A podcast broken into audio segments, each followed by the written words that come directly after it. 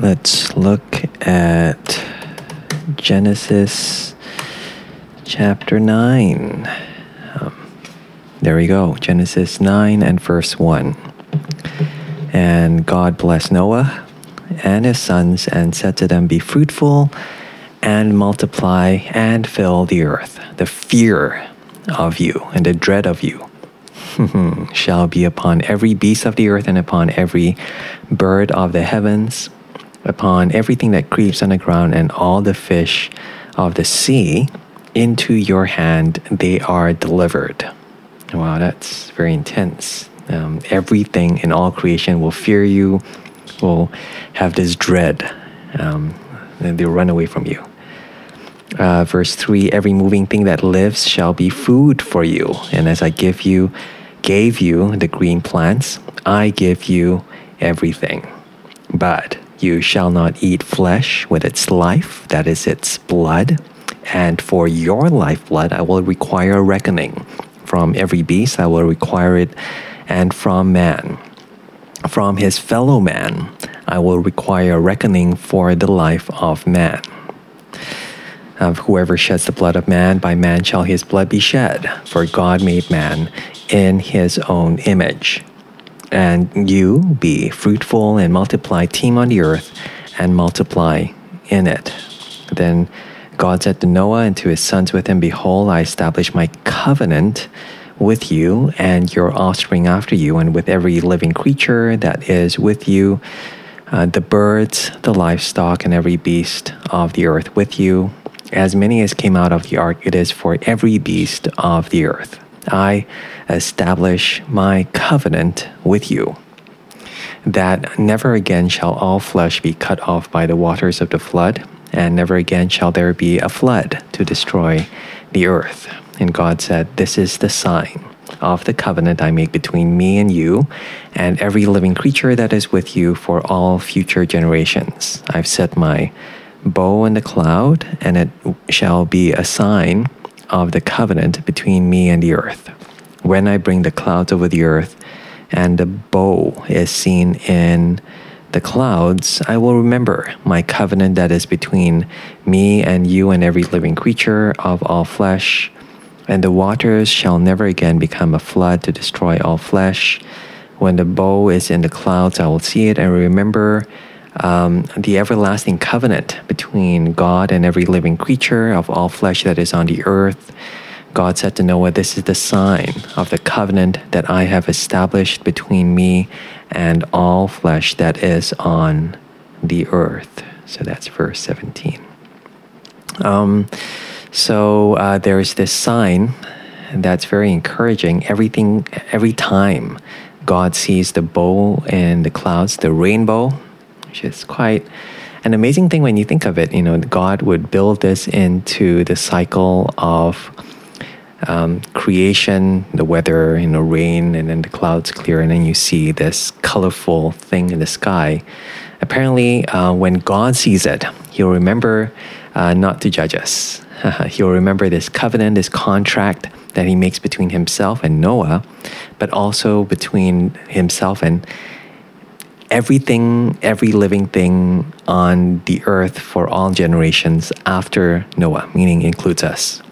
So, uh, whenever God sees that rainbow, maybe you see a rainbow today, you're driving back, or you look out today, you know, after it rains, and you see this thing, colorful thing in the clouds, you know, it's for God's benefit, you know, so that God will not destroy you, will not destroy us with another flood like this. And this is meant to trigger God's remembrance. He says, verse 15, I will remember my covenant. Verse 16, when the bow is in the clouds, I will see it and remember. So it's um, remembrance of his own word. Uh, kind of like, I don't know, um, a notification in your phone or kind of like a calendar um, pin that you put in every every so often to remind, remind you to I don't know, eat more vegetables or to remember to go to the dentist, that kind of thing. For God, you know, He puts these reminders into uh, the cycle of um, the weather of the seasons so that He will not destroy the earth. And remembering again that God saved Noah after He remembered him. You know, verse 1 of chapter 8, God remembered Noah and all the animals, and then God, you know, pulled back, you know, that judgment that it destroyed everything on the earth. So there's a kind of repetition of that that God does for our sakes. He remembers us, He remembers His word, His uh, covenant to us, and He does not destroy us. And I guess it's um, not how we typically would think of salvation.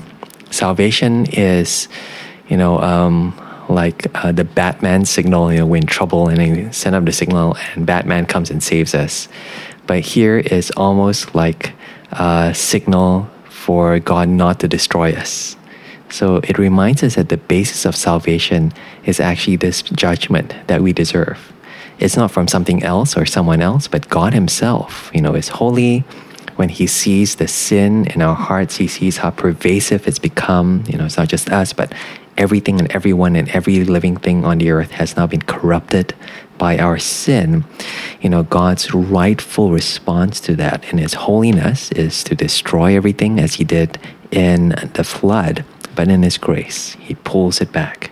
In His love, He remembers that He's promised to hold back this kind of judgment that we deserve. So, the basis of that is actually God's holiness. God deserves and God is right in pouring out His judgment, but in His grace and because of His promise, God remembers that He has promised to be merciful and gracious towards us in a way that we do not deserve. Okay, all right. Um, so that's the second bit of this covenant, this sign, this rainbow uh, which is worth remembering because you know these days the rainbow as a sign has been co-opted by all kinds of um, other things, you know, by various um, social groups or even by you know um, uh, you know the story of the leprechaun with the pot of gold at the end of the rainbow. You know, you remember so many other things, but very few of us, at least um, my impression is, we don't immediately go to the Bible where God says, I've made this my sign. The rainbow is meant to be a reminder that encourages us as Christians that God has put this sign for us to be thankful for, to be rejoicing in this rainbow, that God does not judge us as we deserve. And I think I wonder if we should, you know, claim it back, you know, uh, remind ourselves again and speak to others the significance of this sign that they think means something else. But actually, the Bible clearly reminds us that this is one of the evidences of God's patience and grace and love towards us. So, the rainbow and that first covenant to Noah, but also to everyone after Noah, it's something that applies today and something that we could use today in the preaching of the gospel and point towards Jesus, ultimately taking all that flood of that judgment upon himself. Um, but again, that's the second half of uh, this um, covenant, uh, that significance, that sign. The first half is really interesting because God blesses Noah the way he blessed the first um, humanity. Adam and Eve was commanded to fill the earth, to be fruitful, to multiply. And now God um, issues the same command onto Noah and his family, almost as um, the, the new version of humanity. So uh, we saw in the previous chapter that God has kind of like rebooted the earth. You know, He's restarted creation after the flood, cleaned up everything and it's starting from scratch. Uh, well, not kind of scratch. It starts from this small sample size with this new created order, and at the center of it is Noah and his family. And they are told, verse 1, to be fruitful and multiply and fill the earth. But then everything after that is accompanied by this fear. So it sounds great, you know, multiply, be fruitful, and almost saying, you know, this earth is meant to be ruled again under God, but um, through man, through Noah. So you're meant to have this presence on the earth. You're meant to fill it. Every every bit of it's meant to be seen as uh, a place for you to live in and evidence of God's presence in it, His image uh, through you. You know, um, dwelling on the earth. But at the same time, everyone else is going to fear you because of this dominion. Verse 2 The fear of you and the dread of you will be upon every beast of the earth, every bird of the heavens. So um, it's uh, something new. That was something that wasn't in that first chapter of Genesis when God first gave that blessing to multiply and fill the earth. Uh, another thing that seems to be new is how God establishes this food chain. You know, verse 3 every moving thing that lives shall be food for you. Um, it seems that this is a new thing that only happens after the flood. God gives um, all the creatures to Noah as protein in their diet. You know, everything that moves, you know, it's, you can eat it. You know, it's there for you. The same way that God gave the plants. Verse 3, God says, I give you everything. And I guess there is a connection between that fear and that food chain. The reason why all these animals are running from you is because you know you're at the top of this food chain, and I guess that's something to think about. That um, uh, it makes sense. You know the reason why you know um, I'm trying to think of some animals. The rabbit runs away from the lion is because the lion can eat the rabbit and so theoretically, the reason why all these animals are running away from us because it's because God has given them for food for us on one hand, but the other hand, you know, they're prey. You know, we are we are their predator. And so there's that kind of fear, that kind of dread that says, you know, I need to get away from you because you're going to make mincemeat of me, make burgers out of me. And um, God then adds this caveat that we're not meant to eat the blood uh, of the of these animals. Um, verse four: But you shall eat its flesh, but uh, not eat. Sorry, but you shall not eat with its life that it's its blood. So you meant you can't eat the meat, but uh, there is a sign of its life that is sacred in this meat, and there, that's why God says, make sure that there is no maybe traces of blood, or maybe not even consume just the blood itself. Uh, makes me think of how in Penang we have curry mee and we have these coagulated blood uh, thing that flows in the that, that floats in the noodles, and so maybe God's saying you can't do that because um, not as bad for you, or but it's kind of like significant of how uh, blood is God's gift of life. You know, it's uh, when you kill something, you see the blood, that kind of thing, and so you can tell that that that it's been killed, and it's it, it's a sign that something's wrong when the blood is outside of you. Yeah, so God wants to preserve that kind of sanctity of the life that He gives to all living beings, and so even though He gives us uh, these animals for food, we're meant to recognize that um, it's come through sacrifice something has died so that we can have this sustenance. And it's really, really serious because it goes on, it just goes on to talk about how serious is it for it to shed blood. Verse 5 And for your lifeblood, I will require a reckoning. So if anyone kills you as a human being, you know, God is going to pour out this judgment. Uh, from every beast, I will require it, and from man. So if an animal kills you, you know, God is going to I'm not sure how he's going to do this, but God is going to require a kind of payment for killing a human being, but also from man if another person kills a human being. So, verse from his fellow man, verse 5, I will require a reckoning for the life of man. And then there's this poem Whoever sheds the blood of man, by man shall his blood be shed. Why? For God made man in his own image. So again, at the top of the food chain, at the top of this, um, of all creation, all living things, is this position of authority, of privilege, because God has made this one created being, human beings, um, in His image, and so to strike down a man, to kill him, is to defile that image of God inside of him. Um, how do we understand this? Um, it's interesting that it ends with this warning uh, for fellow human beings. So, um, and that makes sense, right? You know, because now you're allowed to kill other animals for food, and maybe the thought will come through your head. You know, why don't I kill one of my fellow men? and you know, most of us, you know, we think I would never do that. But when you think of the people that you fear in life, you're intimidated by your boss. Or for me, you know, my lecturer who just gave me 42 marks in my, in my, I barely passed, you know, passing 40, and They think, oh wow, that person has so much power over me how someone can make mincemeat out of you. You know, we, there is this kind of food chain in society. Know, people have more money, people have more authority, can can stomp down, can oppress those below them, can almost like quote unquote kill them. You know, uh, destroy them. Maybe their reputation, maybe take away their job, that kind of thing.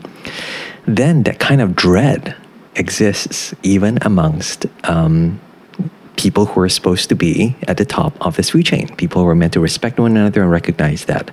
Image in one another, you know, we create this dread. And therefore, the way that we secure ourselves, make ourselves feel safe, is we try to go up higher in that food chain. And here is God saying, you know, hey, you need to watch out that as you do this, you do not oppress, you do not kill, you do not take the life of someone else by, by not recognizing that they too are made in the image of God like you. And um, the, the punishment for this is a kind of judgment you know, that God will require. And the first half talks about judgment if you're to kill one another. And the second half, again, we saw the rainbow is God holding back this judgment.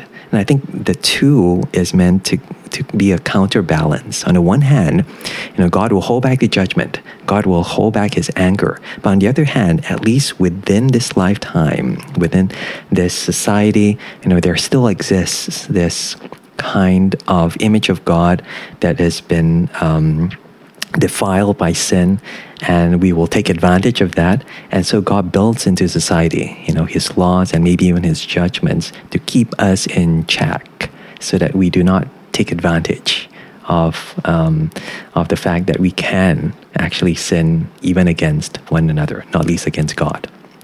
And i guess that's worth remembering uh, when um, i don't know how you know actually yes in this chapter we can eat meat. We can eat protein for example but it's possible to get carried away with that.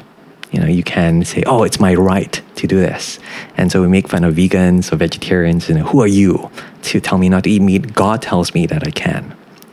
But again, you know, this is maybe not the most ideal way to exercise that image of God where we are meant to show that we care for the earth, we care for the animals and all the living things in the earth, and to see them just as resources for us to sustain ourselves. And so there's a point, actually, I wonder, even in vegetarians and vegans, in saying that maybe are we, you know, just consuming and over consuming the earth, and maybe making, taking advantage of this grace and this allowance that God gives us in Genesis 9 and also between one another. Yes, we do not kill each other again. You know, if you do that rightfully, you go to jail and you suffer some punishment. You maybe even get some penalty in some cases. You know, there's even a death penalty, and some some people use this passage to justify that. But even before that kind of extreme, you know, do we treat one another as people who are low in the food chain?